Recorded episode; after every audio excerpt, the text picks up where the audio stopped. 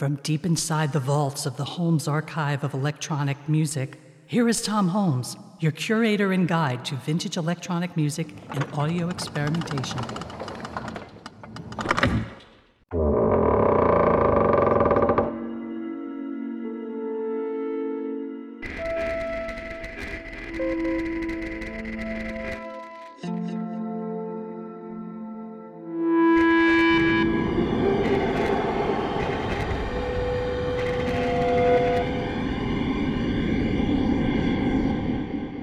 Episode Dub Electronic.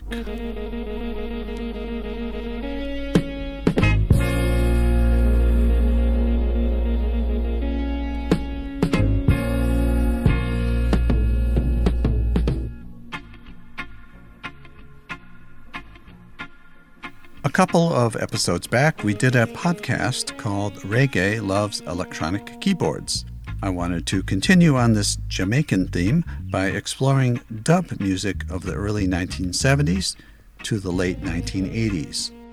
Although dub was an outgrowth of reggae music, literally dubbing out the vocals to create instrumental tracks from popular reggae recordings, it grew beyond into its own style as a kind of remixer's playground with the recorded sound. Here, I want to focus on the originators of dub and the various stages that it took over about 20 years. This evolution was largely inspired by advances in technology, of course. So you will hear in these tracks an evolution from analog tape recording and editing to digital recording and editing, as well as an increased sophistication in instrumentation from the basic musical instruments of a reggae combo to computer instruments used by the producers, engineers, and mixers who actually created dub music. These producers would drop tracks in and out of a mix, rearrange the order of the tracks, or even introduce looping and repetition to reshape the listening experience. In addition, they often included instruments not heard on the original recording and effects such as echo and delay. Over time, as dub became an established style of its own, dub tracks were often created as new tracks sometimes with vocals, creating increasingly sophisticated music that was conceived as a dub style from scratch. In the tracks included here, we'll listen to a set of dub recordings in chronological order. We'll hear examples of King Tubby Ruddock, one of the originators of early dub in the late 1960s, Lee Scratch Perry, who did a lot of dub work hand in hand with the reggae music produced by his group The Upsetters. Soon, many Jamaican producers had adopted the mixing console as a performative instrument. Note the wacky electronic sounds that creep into these dub mixes over time. I've tried to select examples where electronics sometimes played a really funky role. There's the classic Sleng Teng sound that was a programmable riff used in the Casio MT40, a small personal keyboard. The Roland Space Echo was also adopted by many producers in Jamaica. Certain musicians, such as Wayne Smith, restricted their audio palette to certain riffs and electronic voices, resulting in the almost abstract, detached presence of human beings in the music at all. Then dub became more sophisticated as a style, adding back musicians. Claudette Brown and Sonia Abel of Lovejoys brought vocals back to the forefront of dub. Augustus Pablo introduced the melodica, and by the mid 70s, you'll hear trombones and trumpets in abundance. And producers didn't shy away from making dub versions of super popular hits such as Shaft and the Tijuana Brass, heard in this program, but the mix remained the thing for which dub was noted. In the playlist for this episode, sometimes the only credits available for a recording were those of the producer or mixer. Not that there were no musicians, but dub has been viewed as something that existed entirely apart from the original tracks laid down by musicians. Musicians were ghosts on early dub recordings, but came back into the fold as original recordings intended as dub from the start began to emerge. Our chronology of dub is detailed in the playlist for this episode, found on the podcast website.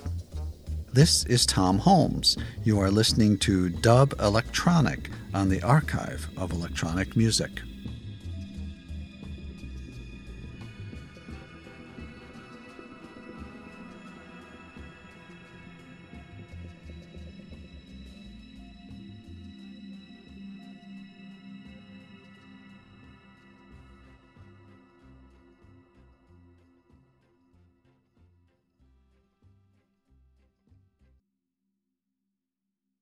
heavy, heavy, heavy, heavy, heavy.